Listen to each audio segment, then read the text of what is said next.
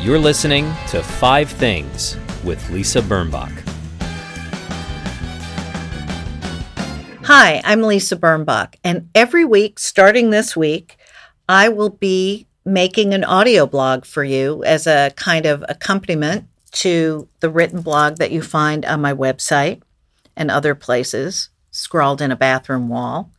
The concept is five things that make life better for me and hopefully for you. And I'm hoping that for those of you who are listeners, you will at least be spurred to think of five things that make your life better during this funny, strange, funny in a not funny way, strange time that we are living in. And I hope that it will give you something to chew on during the week. But first, this week we celebrated, if that's the right word, Independence Day. And I don't know about you, but this year it just didn't feel like the holiday it often is. Maybe it's because it was in the middle of the week. I give you that. Businesses were open, restaurants were open.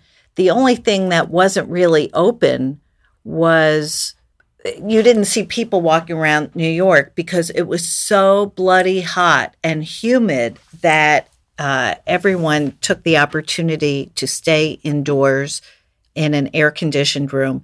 That is including Exhibit D, our dog Henry. D for Henry. Henry really was having none of it. He went out for the minimum amount of time all week and did what he had to do and came right back up. But this year, Independence Day had a feeling of poignance, I think, because the country doesn't seem so united. And the country doesn't seem to agree on anything because we're so fractured into ugly and partisan tribes.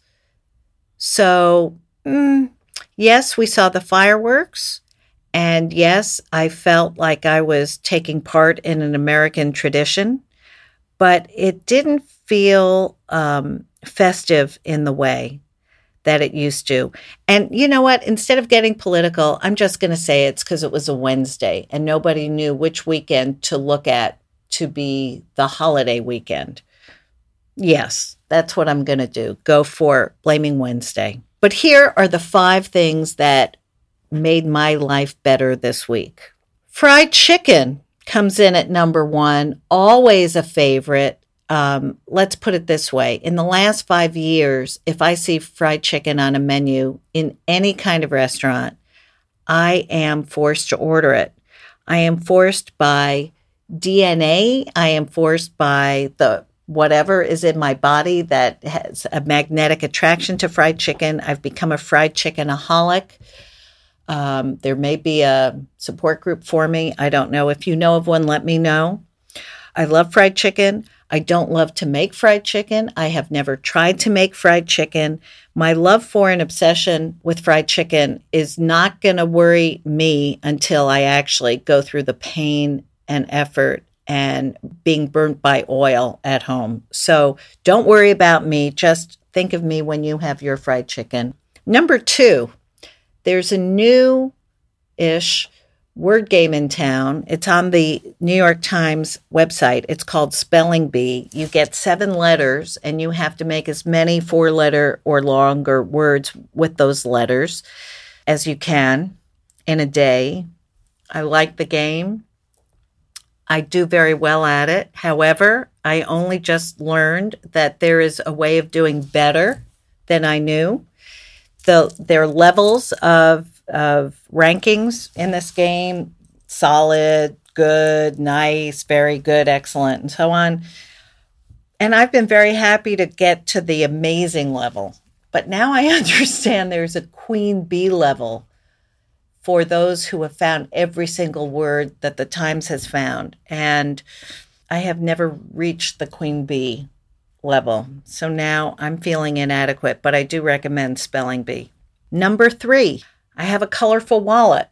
It is, I wish you could see it, but if you go to the blog, you can look at it. It is white, red, and green. It is hard to miss.